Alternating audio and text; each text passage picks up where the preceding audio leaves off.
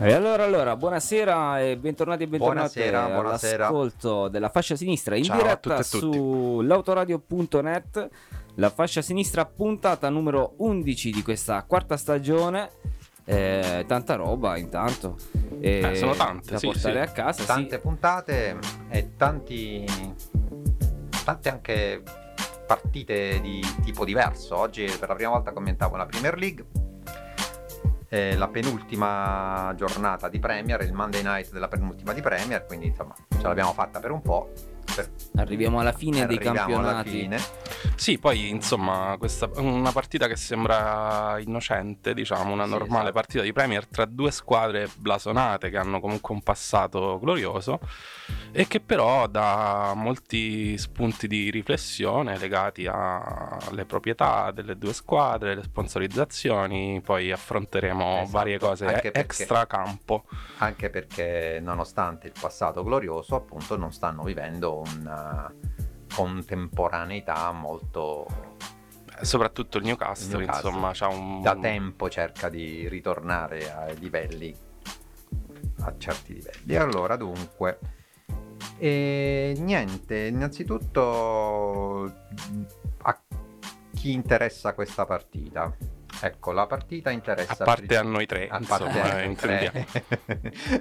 interessa innanzitutto ad Arsenal e Tottenham, che si stanno disputando il quarto posto, quindi l'ultimo valido per entrare in Champions. L'Arsenal non torna in Champions dal 2016, quindi tantissimo tempo, contando che precedentemente si era qualificata per la Champions per tipo 17 anni di seguito, cioè comunque era andata anche in finale non tantissimi anni fa, finale contro il Barcellona, vado a memoria, sì, Barcellona nel 2006 aveva perso 2-1 contro il Barcellona rimanendo in vantaggio per parecchio tempo, però Henry era già al Barcellona. Henry era già via, credo, sì. Era già al Barcellona, sì, quindi sì, da super ex, sì. Sì. Forse ha anche segnato in quella partita. No, segnò Eto'o e Belletti, segnarono. Bravo, fortuna tu che ti ricordi. Segnò Sol Campbell nel primo tempo per l'Arsenal. No, ma infatti io butto lì le cose perché poi se non me le ricordo io c'è l'hard disk esterno. Input, sì. E poi Arsenal è stato anche parecchie volte anche semifinalista, cioè comunque sia... aveva una buona tradizione, aveva vinto la Premier nel 2004 aveva vinto la Premier senza perdere mai un incontro, cosa che non succedeva dai tempi immemorabili in Premier, da quando il mondo era in bianco e nero. Esatto, penso, sì. O quando non esisteva ancora il bianco e nero. E quindi l'Arsenal sono 6 anni che di fatto non partecipa alla più importante manifestazione europea e può, vincendo, può ritornare un punto sopra il Tottenham. Diciamo che alla posizione l'abbiamo detto, l'Arsenal è quarto, il Tottenham è dietro di un punto in realtà, siccome il Tottenham ha giocato ieri e ha vinto, il Tottenham sta davanti di 2, ma con una partita in più. Sì, e poi il derby che c'è stato la scorsa giornata, esatto. Il Tottenham ha vinto 3-0 contro l'Arsenal, quindi, massacro, diciamo, proprio. Che se l'Arsenal fosse riuscito a pareggiare quella partita ormai sarebbe stato sicuro del passaggio, invece ha perso 3-0 in modo molto brutto. Ricordiamo che al Tottenham da un po' di mesi c'è Antonio Conte, è stato chiamato in corso d'opera e... a gennaio, no? A gennaio, sì, è stato chiamato a gennaio e sta facendo comunque bene, diciamo, il Tottenham è risalito, poi il Tottenham ha comprato anche 2 ex giocatori della Juventus. Kulusevski sta facendo facendo molto bene.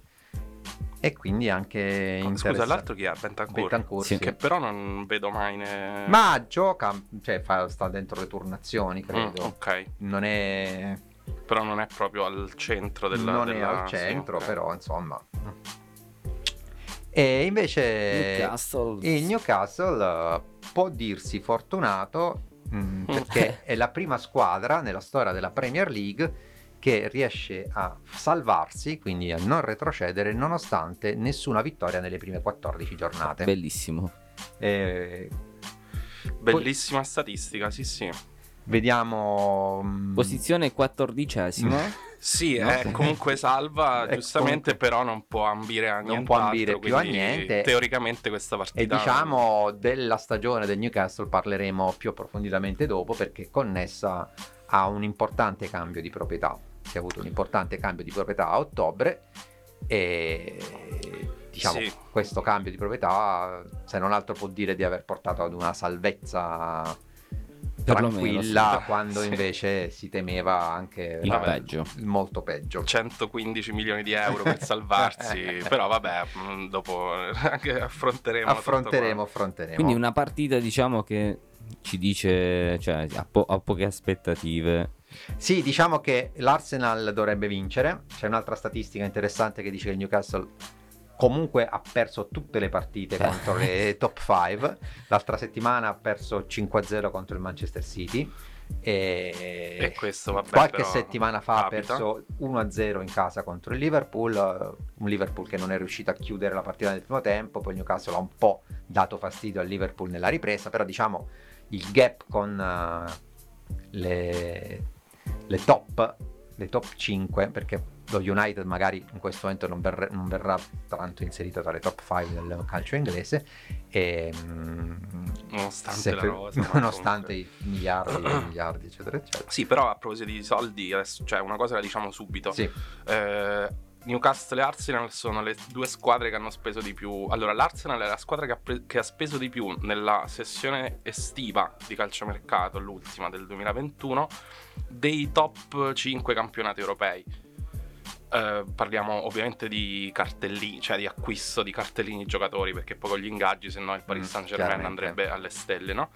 E invece ovviamente il Newcastle è quella che ha speso di più, nella sessione invernale a gennaio, che è stata la prima sotto la nuova proprietà, che lo possiamo dire è, insomma, allora, più che sotto la nuova proprietà, in realtà l'americana, come si chiama, Kroenke, ha ottenuto il 100% della proprietà dell'Arsenal, perché lui era ora parlavo del Newcastle, però è a gennaio. Ah, ok, scusami. La nuova proprietà saudita, lo possiamo dire. Scusami, pensavo No, dell'Arsenal era la sessione estiva, invece okay, in quella invernale il Newcastle ha speso sono andato a memoria, prima ho detto 115 milioni, ma dovrebbe essere una cifra giusta. E quindi ecco, anche qui di soldi vengono investiti sulla stagione, perché abbiamo citato lo United che ha speso non so quanto negli ultimi anni. È interessante questo dato, che l'Arsenal ha speso tantissimo per un difensore centrale giovane, diciamo, per essere un difensore centrale, un 97, inserendosi dentro questa cosiddetta, cioè questa tendenza che effettivamente ha visto negli ultimi anni le grandi del calcio inglese cercare di partire puntellando la difesa. Ora, se diciamo Van Dijk, pensiamo a come ha cambiato fondamentalmente il Liverpool, mentre invece se pensiamo allo United, che ha investito più o meno gli stessi soldi per Maguire, sì, diciamo, è un po' diverso, le cose non sono andate esattamente allo stesso modo. Poi Maguire è anche parecchio bersagliato da stampa inglese. Infatti poi bisogna vedere quanto poi la percezione delle prestazioni disastrose sia reale oppure insomma, comunque a livello di classe non c'è, non c'era paragone neanche prima, cioè comunque Van Dijk poi lì ovviamente c'è un problema di ambiente in cui è impossibile che quei giocatori così forti non riescano a esprimersi, cioè penso a Pogba per esempio, alla Juventus era dominante, la Serie A poi è un'altra cosa rispetto alla Premier e tutto quello che vuoi, però era dominante, e allo United non ha mai espresso questa cosa qui. L'Arsenal ha speso tantissimi soldi per White, quasi 60 milioni di euro, dal Brighton, giovane comunque, sì, insomma, cifra forse spropositata, e più che altro poi che non ha cioè rispetto ai due che hai citato, poi rispetto a Van Dijk ovviamente non ha avuto quell'impatto, però anche qui c'è di mezzo un ambiente che l'Arsenal anche qui vado a memoria, mi sembra abbia iniziato malissimo la stagione. Sì, ha iniziato con 3 sconfitte, credo. E poi piano piano si è un po' ripreso, ma insomma. Poi tra l'altro lui è infortunato, non so se stasera gioca. Perché è rientrato da poco. Era dato in formazione. Adesso controlliamo la formazione, magari mandiamo un... Contro il Tottenham era in panchina e rientrava da un infortunio, non controlliamo so le formazioni, mandiamo una canzone. Mandiamo il primo pezzo. Quindi come siete ormai abituati, abituate, tracce in quota squadre, iniziamo con quota Newcastle, giusto? Gioca in casa, certo. Allora, Lighthouse Family. Esatto. Lighthouse Family, sì sì, un grande pezzo anni 90 che ci andiamo a sentire di Newcastle. E torniamo con le formazioni, le copertine, le novità e tutto il resto. A tra poco.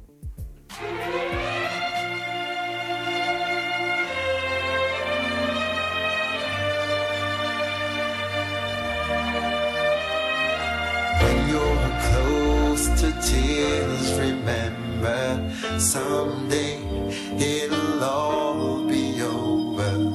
One day we're gonna get so high.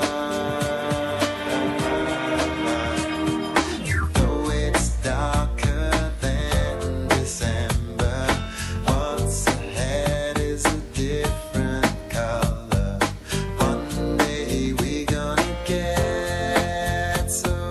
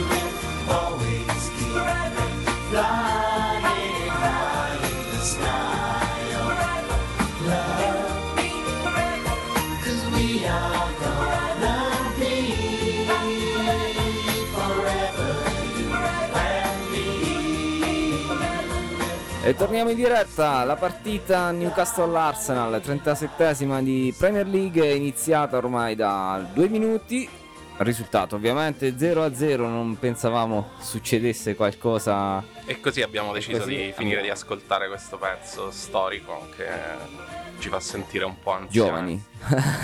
Sì, la scena trap di Newcastle.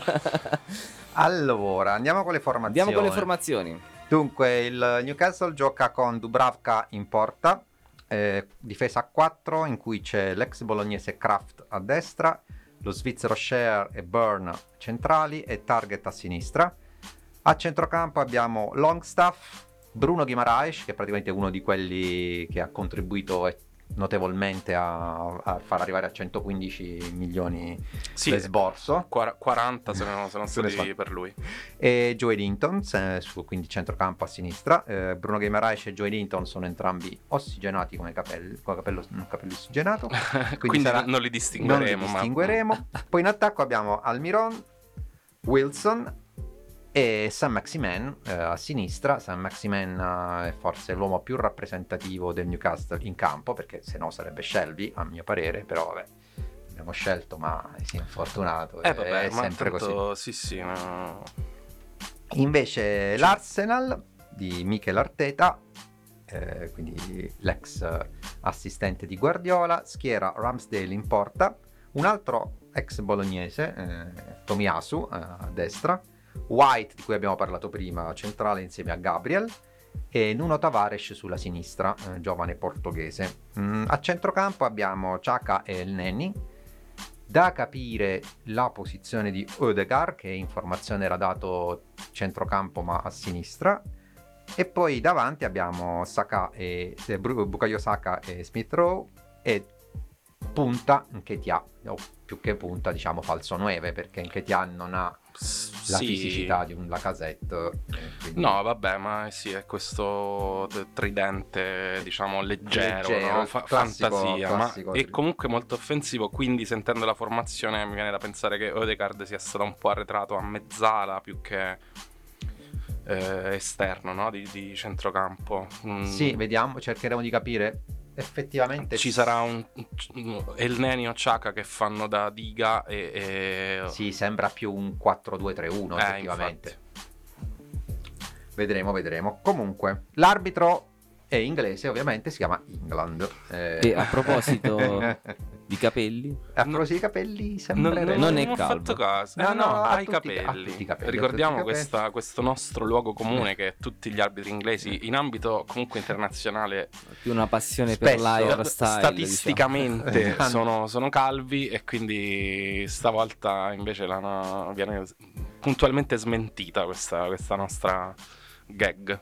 E va bene. Newcastle in divisa classica bianconera. Sì, e Arsenal con la divisa gialla o oro. Sì, diciamo una divisa storica comunque questa gialla dell'Arsenal. Sì, c'è anche poi il logo, quello vecchio con il cannone e il font, quello medievaleggiante. La famosa FA Cup Final, quella, la 5 minutes Final, quella che l'Arsenal poi vinse con lo United 3-2, l'Arsenal giocava in giallo. Una famosa finale di Coppa d'Inghilterra, l'Arsenal vinceva 2-0 e negli ultimi 5 minuti attenzione! Ma la seconda maglia gialla dell'Arsenal io me la ricordo da sempre. Sì, da sempre, proprio, ma è anche storica anche per quel motivo, perché praticamente lo United pareggiò tutto negli ultimi 5 minuti, lo United pareggiò e l'Arsenal segnò il 3-2 immediatamente dopo. Una partita memoria storica. Allora, qui l'Arsenal ha avuto un'occasione, contropiede, palla in calcio d'angolo mi sembra. Sì, diciamo Xhaka è andata che probabilmente ma ha ribattuto, sì. E poi Elneny da fuori è stato anch'esso ribattuto, e poi Schär l'ha messa in angolo di tacco tipo. Bene. Diciamo l'Arsenal che sta cominciando a farsi vedere davanti. Anche perché ricordiamo ha molto più del Newcastle da chiedere a questa partita. Newcastle diciamo grigiume generale proprio come idea, e poi insomma noi per motivi anagrafici Newcastle quello di Schär era veramente che poi è stato l'ultimo Newcastle che ha effettivamente sfiorato la vittoria in Premier. Sì, però mi sembra si facesse anche le coppe comunque, sì, non ha mai però... la Coppa Campioni, però insomma era una squadra di quelle che in Europa E a proposito di giocatori e di formazioni abbiamo i nostri, scusa, possiamo parlare di nobili decadute? Sì, nobile decadute, ok. Ma in realtà l'Arsenal, attenzione intanto, perché il Newcastle Wilson in avanti, Newcastle che si fa vedere. Tantissime persone in area, ma calcio d'angolo per Newcastle. Diciamo allora, l'Arsenal nobile necaduta non è tanto così. Diciamo che l'Arsenal è rimasta fregata da quando le coppe era un fuorigioco, quindi non succede niente, ma ovviamente la mia era una cazzata. Dicendo che l'Arsenal durante in questi ultimi anni ha comunque vinto parecchie coppe. Tutte FA Cup, però insomma le sue vittorie se le è fatte. No, comunque è sempre stata, diciamo, sì. Però negli ultimi anni posizionamenti non all'altezza. Allora, volevo introdurre i nostri giocatori copertina che attenzione, ho visto una porta scoperta. I nostri giocatori copertina che come sapete in ogni puntata scegliamo un po' per rappresentare la partita e anche per raccontare alcune situazioni magari che vogliamo raccontare. Quali sono i giocatori di questa puntata? Di varie situazioni. Allora io darei la parola prima a Daniele che ci racconta di Bukayo Saka. Sì, vabbè, per l'Arsenal è stato scelto lui per vari motivi seri e faceti. Quelli faceti è perché è la quota Piano Calergi, perché lui è inglese di Londra ma di origini nigeriane e gioca nella nazionale inglese, che è nazionale inglese che è c'entra qualcosa anche con i motivi seri, nel senso che ce lo ricordiamo alla finale degli europei, in cui praticamente è entrato a 30 secondi, cioè al 119esimo e 30 secondi per battere un rigore. Lui è anche molto giovane, senza esperienza, cioè è un 2001 comunque. È entrato lui, Rashford e Sancho per battere i rigori e li hanno sbagliati. Lui l'ha sbagliato, lui ha sbagliato l'ultimo. Sì. E poi il caso vuole che questi tre giocatori citati siano neri e le reazioni degli inglesi sono state allucinanti e niente, lui, cioè tutte e tre hanno subito episodi di razzismo. E tutte e tre hanno reagito poi in modi diversi, più o meno mediatici o più o meno, non mi viene la parola, pubblici, diciamo, espressi. Sì, esatto, bravo, espliciti, volevo dire. E invece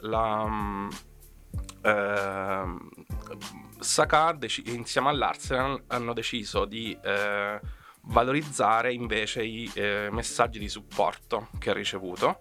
E l'Arsenal ha deciso di esporre questi messaggi di supporto in una parete all'interno del suo centro sportivo e diventerà una specie di installazione permanente contro il razzismo, chiamato Bukayo Saka Wall, e verrà trasferito all'interno dello stadio dell'Arsenal. E questa era la storia che volevamo raccontare. Sì, ci sembra una cosa. Sì, è una cosa anche molto bella. Che comunque lui giovanissimo, proprio stile Arsenal, che lancia i giocatori adolescenti, e comunque giocatore molto promettente e non solo, cioè è già anche abbastanza concreto. Perché tra l'altro, come notavamo mentre stava andando la canzone, in Premier comunque si continua a dare dei messaggi. La campagna del Taking the Knee contro il razzismo comunque va avanti e le squadre inglesi in Coppa si inginocchiano sempre prima dell'avvio,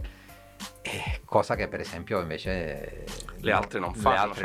Il Real Madrid ha incontrato in sostanza prima il Chelsea, poi il Manchester City. Nelle prime partite, le prime 2 o 3 partite, l'unico a inginocchiarsi del Real Madrid è stato Alaba. Al ritorno di Real Madrid-Manchester City, Alaba per chi non è, cioè, austriaco, nero e molto sensibile a queste tematiche. Ed era lui, c'erano altre persone di colore tipo Mandi che però non si sono inginocchiate.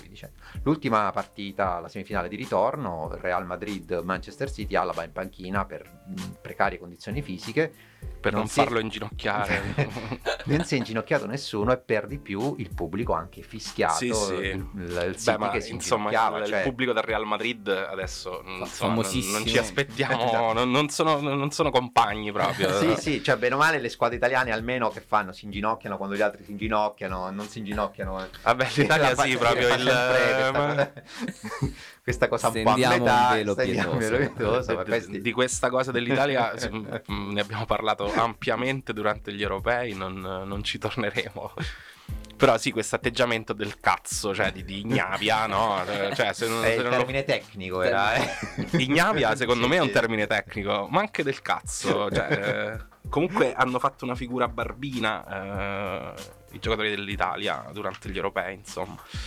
E ai mondiali questa cosa tanto non ci interessa, che non si presenterà, non ci sarà, non c'è questo problema. Sì, sì, sì, è uno dei motivi per cui non ci siamo andati, secondo me. Ma sì, in Qatar poi vuoi cottare le violazioni dei diritti umani in Qatar e togliere togliere proprio ogni problema legato al prendere decisioni contro il razzismo, va bene. Allora, torniamo alla copertina e raccontiamo secondo uomo copertina. Raccontiamo di John Joe Shelvey, che purtroppo non è in campo, diciamo un po' meno noto di Bukayo Saka.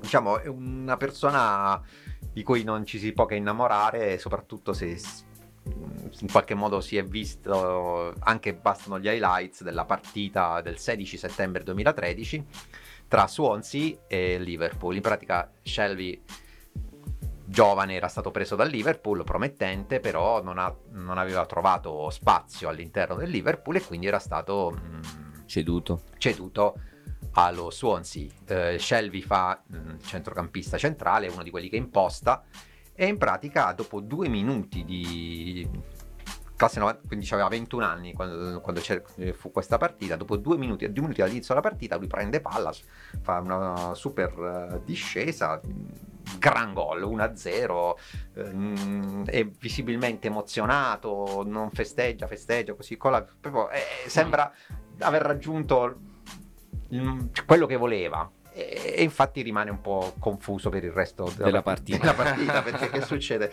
Nell'arco di mezz'ora, quindi prima che finisca il primo tempo, riesce a servire 2 assist al Liverpool, alla squadra avversaria o alla sua ex squadra, a seconda del punto di vista, se vai proprio a cercare il complottismo, sì. E manda in gol prima Sturridge e poi, tra l'altro, un'altra persona che sarebbe 2 assist involontari, sì, chiaramente, e Victor Moses che poi sarebbe arrivato che ha fatto anche una parentesi in Italia nell'Inter di Conte, nigeriano esterno. E va bene, però comunque sia, a giudicare dall'aspetto, quando hai iniziato a parlare di lui e hai detto non si può essere non innamorati se avete visto, pensavo fosse uno di quei film tipo Snatch o Lock and Stop, perché sembra veramente un malavitoso, sì, cioè, sì. C'è il physique du role, gli consiglierei una carriera da attore. È vero. In pratica nella ripresa comunque sia lo Swansea si rimette in carreggiata, è il 63esimo, che tra l'altro l'inverso di 36, che è il momento in cui lui aveva servito il secondo assist, grandi momenti, la cabala. Al 63esimo lui fa un assist di testa per Michu, il rumeno Michu, che segna il 2-2 definitivo. Quindi lui si può dire che in una partita finita in pareggio lui è entrato in tutti e 4 i gol. Ha fatto lo sfacelo. Ha fatto lo sfacelo, però non ha fatto del male a nessuno. Esatto, però uno dice, vabbè, questa è una tipica statistica inglese, qualcuno che avrà fatto peggio o meglio di lui ci sarà. E la risposta sì. Chris Nichols, difensore dell'Aston Villa, la partita Leicester City-Aston Villa del marzo del 76, Madonna, riuscì a fare 2 gol e 2 autoreti nella stessa partita. Purtroppo non si trovano immagini. La partita finì 2-2, quindi c'era solo lui nel tabellino dei marcatori. Ha giocato da solo, praticamente. Le altre 21 persone l'avranno odiato a morte. E tra l'altro lui dichiarava che uno di questi 2 autogol era stata la rete più bella da lui fatta in carriera. Questa però era una boutade, una gag, perché in realtà lui ha fatto una rete importantissima in una finale di FA Cup, una rete molto bella e molto importante per l'Aston Villa in una finale di Coppa di Lega contro l'Everton, quindi... Comunque, allora, stiamo seguendo un po' poco la partita Se per caso cadesse da casa la state seguendo, propongo tipo un gioco alcolico, bere qualcosa ogni volta che Ramsdale scivola quando rinvia il portiere dell'Arsenal. Sì, diciamo l'occasione più pericolosa è stata su scivolate di Ramsdale. Dunque allora sì, diciamo l'Arsenal aveva iniziato arrembante, sembrava un po' arrembante, poi un po' la scivolata di Ramsdale, un po' il fatto che il Newcastle ha cominciato a far girare un po' di più la palla. Adesso la partita è molto equilibrata e non ci sono state effettivamente occasioni. No, tiri ribattuti o quella che sembrava essere un'occasione per il Newcastle, poi c'era fuorigioco. Quindi niente di... non la stiamo seguendo molto, anche perché non c'è molto da commentare per adesso, diciamo. Quindi... molto, diciamo, molte legnate. Noi sempre delle partite con molte legnate. Sembra un po' una partita della Premier quando ancora non si chiamava Premier, no? Cioè degli anni... Attenzione, altra, insomma, Ramsdale non è in forma stasera. Con questo gioco alcolico si finirebbe male. Sì. Va bene, allora... in pratica su cross di Almiron Ramsdale ha un po' smanacciato, no? Ecco qua Saint-Maximin, poi diamo la linea alla... qualità lui comunque, sì, anche Bruno Guimarães comunque. Sì. No, scusate, era Joelinton, infatti non li conosciamo. Uno dei due ossigenati si è spostato, si è messo la palla di tacco sul sinistro. Era Longstaff quello a fare il cross, va bene. Sì, portiere dell'Arsenal, diciamo, molto precario. Ci aspettiamo di tutto. Se comunque ha fatto una stagione dignitosa, sì. Cioè, anzi, ha fatto nei momenti più bui dell'Arsenal, diciamo che ha un po' salvato che l'Arsenal quest'anno ha avuto la sapiente idea di pareggiare poche volte. Sì. E quindi ha preso anche delle imbarcate. Però per il resto è rimasto abbastanza a galla. Cioè, un 3-0 col Tottenham per essere un derby è comunque un'imbarcata, dato che è il derby di Londra, proprio quello più sentito, perché poi le squadre di Londra sono 400.000. Però cioè uno dei più sentiti, forse, secondo me è il più sentito. No, è il più sentito. L'altro, diciamo, qual è? Chelsea-Fulham. Però il Fulham... Poi il Chelsea comunque ha una vita più recente, cioè Arsenal e Tottenham ha una storia più duratura. Sì. No, più... però per tipo campanilismo di quartiere Tottenham Arsenal. Beh, Chelsea Fulham io sono stato a vedere entrambi gli stadi e sono a 10 minuti a piedi. Di fronte praticamente. Sì, stanno proprio... Va bene, andiamo in quota Arsenal. Andiamo in quota Arsenal, to cut a long story short. E gli Spandau Ballet, beh certo, gruppo di Londra, sempre musica giovane per noi.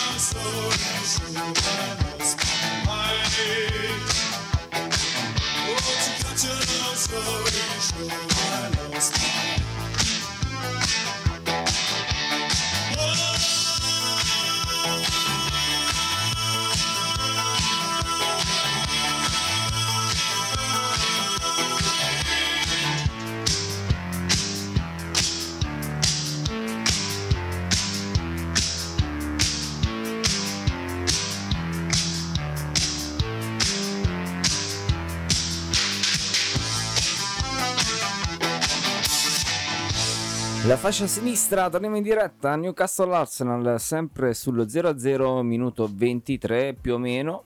Sì. L'Arsenal, diciamo che durante gli Spandau Ballet ha avuto due buone occasioni. C'è stata sulla destra uno scambio tra Saka e Odegaard. Nessuno dei giocatori dell'Arsenal era nato quando è uscito il pezzo che abbiamo ascoltato.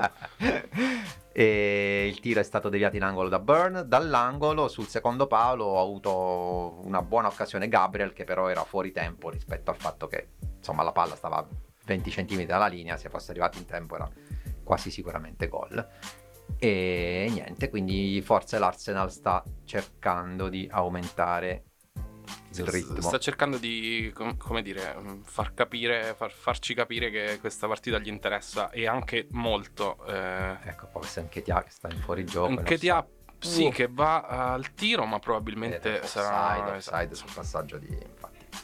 Perché c'è questa cosa che comunque le azioni le fanno finire e poi controllano. No, poi alzano la bandierina. Sì. Attenzione però. E invece non sarebbe stata buona, eh? Sì. Sarebbe stata, cioè, quindi se Nketiah, però era anche posizione di filata. Però avrebbe preso un calcio d'angolo. Notiamo con, diciamo, tristezza che c'è solo un giocatore col doppio cognome oggi nell'Arsenal, perché è un'altra delle cifre dell'Arsenal, quelle dei doppi cognomi. I giocatori col doppio cognome, Oxlade Chamberlain, Maitland Niles, che è stato venduto alla Roma, o girato, non so. Quindi, invece c'è solo Smith-Rowe, questa ce ne faremo una ragione, però insomma.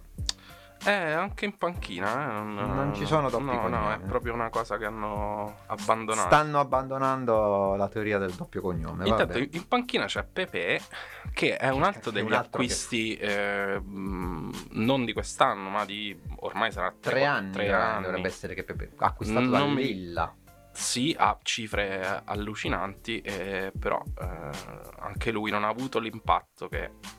Anche perché poi mi ricordo che insieme a lui e in generale negli ultimi anni, ma è un po' anche questa una cifra stilistica dell'Arsenal, è di prendere tantissimi giocatori nello stesso ruolo. Sì. Cioè c'è una batteria di esterni di attacco che si pestano i piedi, e poi va a finire che gioca comunque, pescano a caso quello più giovane. Sì, c'era anche Iwobi lì a destra, cioè... c'è anche Martinelli, siamo praticamente tutti. Vabbè.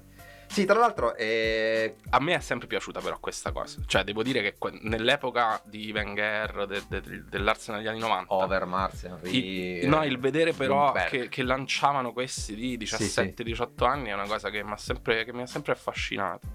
E però con Wenger aveva trovato quell'equilibrio tale tra persone di esperienza, certo, e adolescenti, che comunque aveva trovato una quadra e che poi nessun altro è riuscito a portare avanti. Che Wenger probabilmente ha vissuto il momento in cui l'Arsenal non aveva la capacità d'acquisto che poi è arrivata, e quindi doveva comunque cedere alcuni dei suoi pezzi pregiati per poter rimanere in piedi.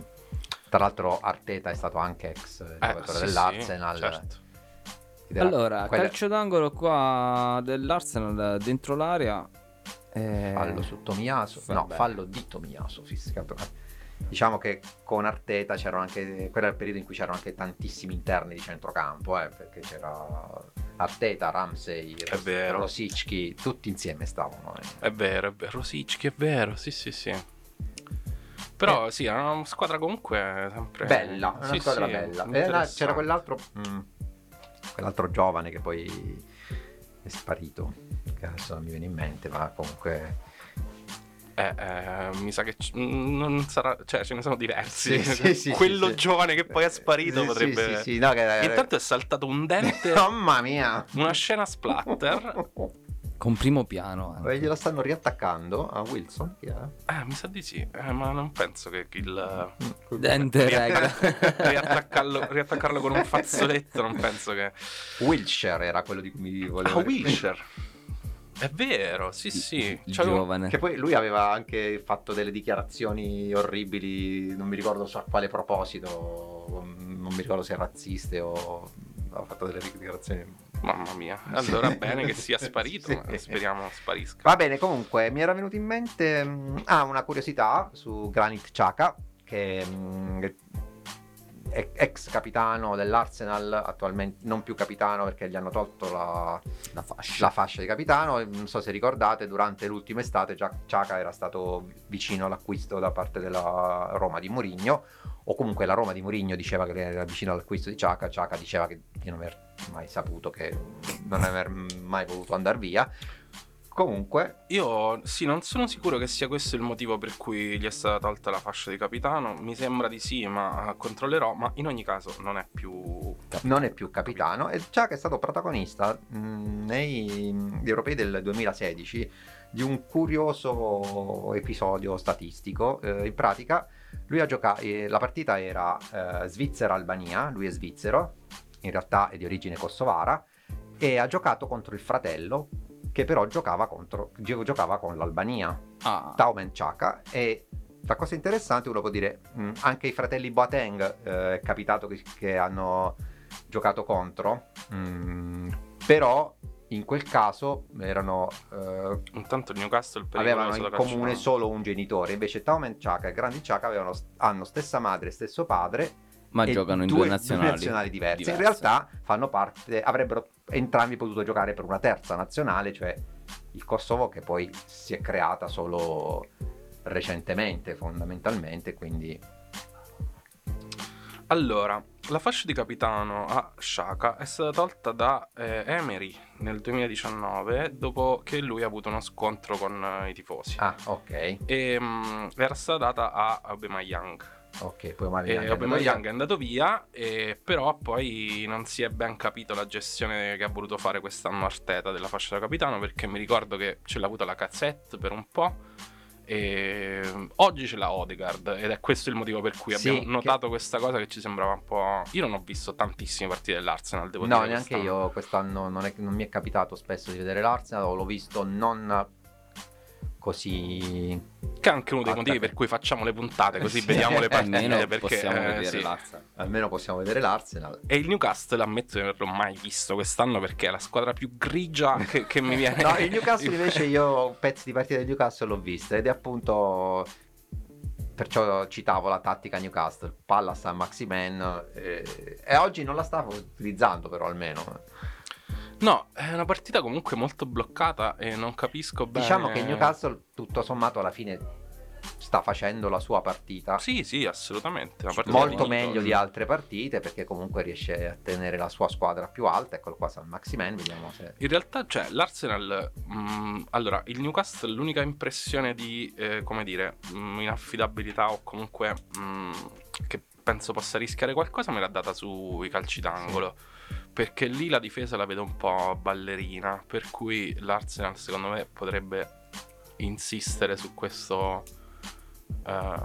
frangente. Però poi i saltatori dell'Arsenal chi sono? Per esempio non abbiamo idea. Lanci lunghi e pedalare in questa partita. L'attacco è composto da persone, cioè i difensori. White non lo conosco come saltatore. Gabriel è un buon saltatore, non è alto, però non è altissimo. Elneny è alto. Elneny è alto, sì.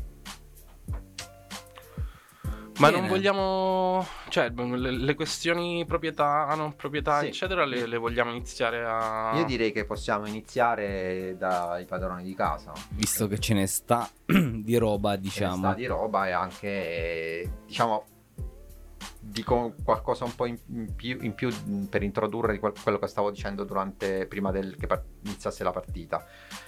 A ottobre è ufficialmente arrivata una nuova proprietà del Newcastle. E appunto nel momento in cui questa proprietà ha rilevato la precedente, Newcastle comunque stava in zona retrocessione. No, fermato un Saint-Maximin per fuori gioco per fallo. E quindi anche grazie agli acquisti fatti in sede di mercato di riparazione siamo arrivati a questa situazione di media classifica per i Magpies. E allora, chi è il nuovo proprietario del Newcastle? lo dico io, vabbè, l'abbiamo accennato prima.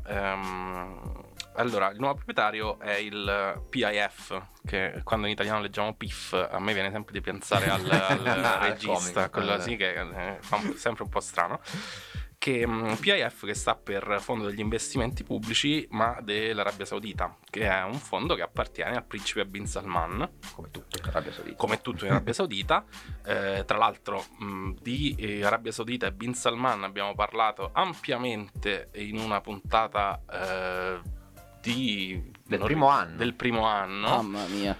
In occasione di una Supercoppa italiana giocata a Jeddah, della prima Supercoppa giocata a Jeddah. Esatto, con tutte le polemiche vere, finte, capziose o meno, che sono venute fuori. E anche lì avevamo comunque citato questo piano nazionale che si chiama Vision 2030, in cui c'è di mezzo un investimento molto consistente nello sport, per vari motivi che vanno da una, diciamo, dallo sport washing sicuramente, ci sarei arrivato dopo, ma anche c'è di mezzo anche la rivalità con la cosiddetta triade del petrolio, no? Insieme a Qatar e Emirati, tra l'altro Qatar proprietario del Paris Saint-Germain, Emirati Arabi Uniti proprietari del Manchester City.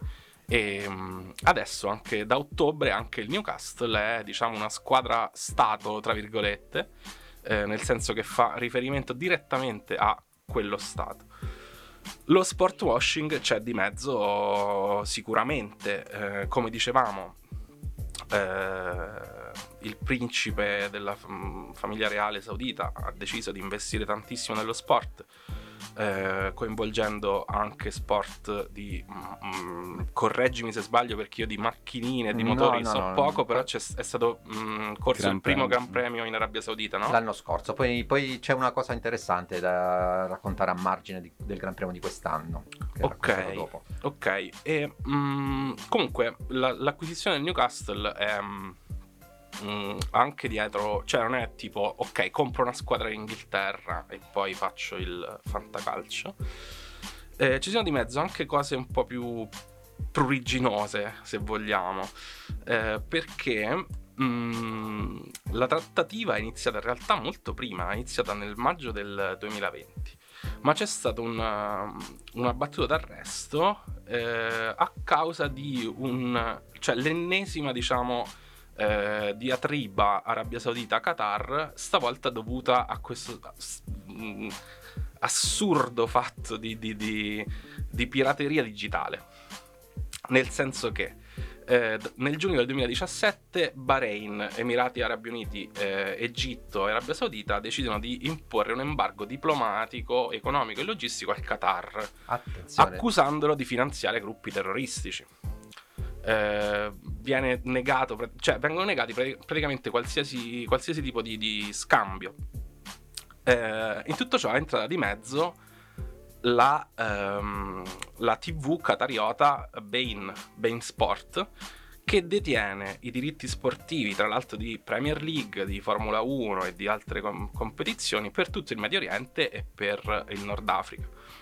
In Arabia Saudita è uscito fuori una TV pirata che ha iniziato a trasmettere le partite di proprietà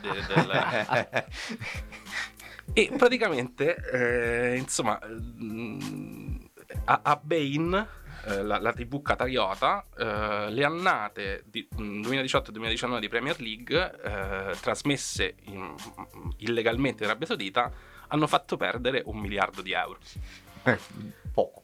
E questa cifra l'ha presentata il Qatar al WTO, alla World Trade Organization, e secondo Dubai dietro la TV pirata c'era ovviamente il governo saudita, perché non è che insomma.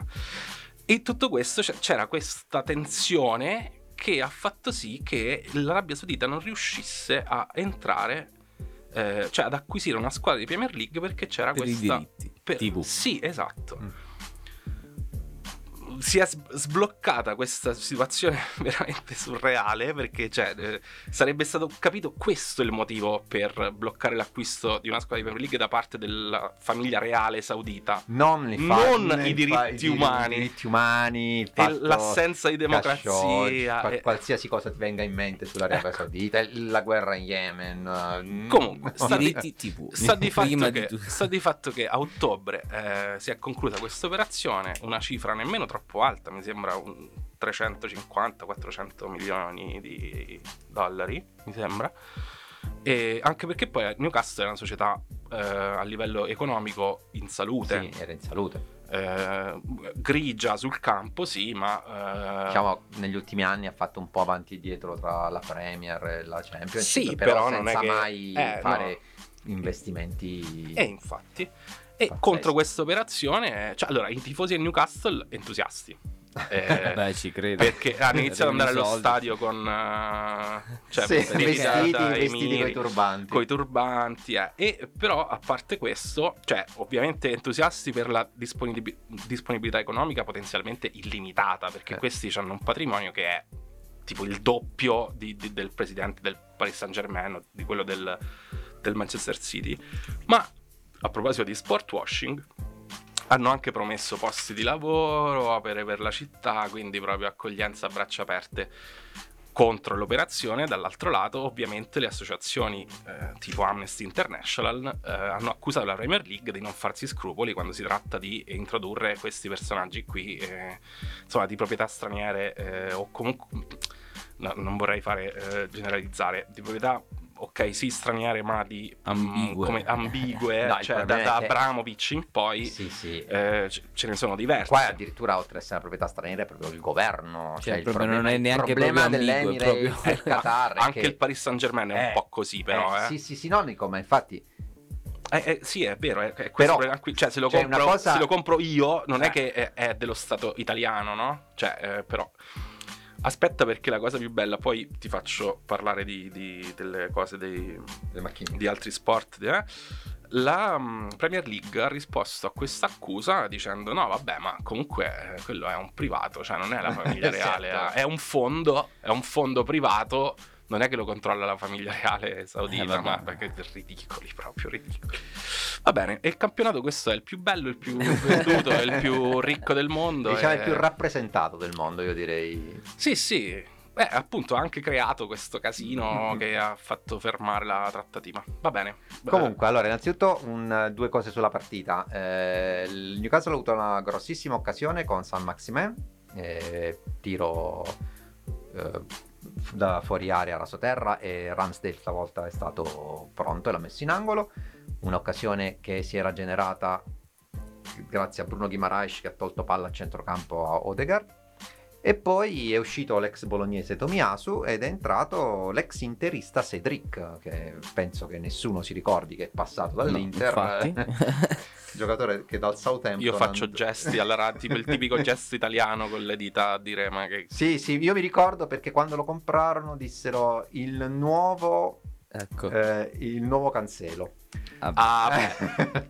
Ah, ok. Senza contare che adesso sì, mi è tutto più senza chiaro. Senza contare che Cedric era più vecchio di Cancelo e Cancelo era giovane, cioè vabbè, comunque.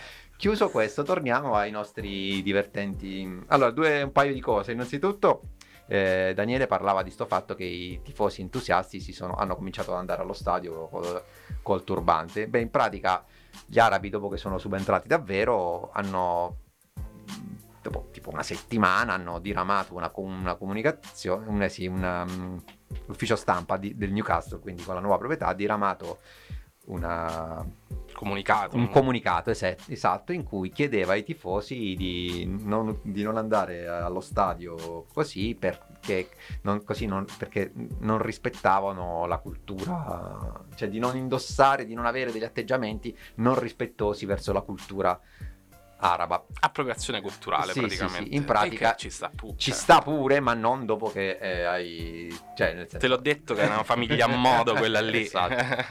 Vabbè, comunque, insomma, si sono accorti che avrebbero... Benvenuto, no? Esatto, si sono accorti che avrebbero fatto un autogol clamoroso nei confronti dei tifosi, perché meno male cioè devi anche venire a patti, cioè non stai comprando il teatro, cioè la British Museum, insomma, stai comprando una squadra di pallone. E quindi... Ma secondo me volevano solo il tempo di produrli loro, i pulsanti, ecco, da vendere poi ai tifosi. Probabile, cioè, probabile. Di fare un merchandising. Vabbè, fatto sta che poi hanno ritirato sto fatto, quindi è rimasta così. Invece l'altra cosa di cui parlava Daniele è il fatto che ci siano interessi anche in tanti altri sport. Allora, il primo Gran Premio di Arabia Saudita si è corso alla fine del 2021 a Jeddah, e quest'anno è stato già corso il Gran Premio del 2022 perché è stato spostato all'inizio del calendario, e durante il giorno delle prove, in pratica a 40 km dal circuito, gruppi legati agli yemeniti, che in sostanza appunto l'Arabia Saudita finanzia una guerra, anche gli Emirati Arabi finanziano una guerra a bassa tensione, cosiddetta guerra a bassa tensione in Yemen, e in sostanza alcuni anni fa c'è stato un rovesciamento del governo filo arabo. Ci sono al potere in questo momento gli Houthi, e l'Arabia Saudita finanzia la guerriglia per riportare al potere chi stava prima, e in pratica c'è stato un attentato terroristico, chiamiamolo terroristico, che è un attentato, in sostanza è esplosa una raffineria a 40 km dal circuito, con tutti quanti che stavano nel circuito, e praticamente si vedeva questa colonna di fumo mentre i piloti dovevano decidere se scendere in pista a fare le prove libere oppure no. Hamilton è stato uno dei pochi a dire no, noi non vogliamo scendere. Ovviamente come è finita che... Sì, Hamilton comunque lo vedo sempre che si schiera. Sì. È finita che poi alla fine hanno corso, hanno vinto i soldi, ovviamente. Hanno vinto i soldi, certo. Hanno corso e... È tutto tranquillo, nessuna paura, no, quella non è... Ma fuori. No, ma capirai, ma 40 km. 40 km, che vuoi che sia. No, certo. E niente.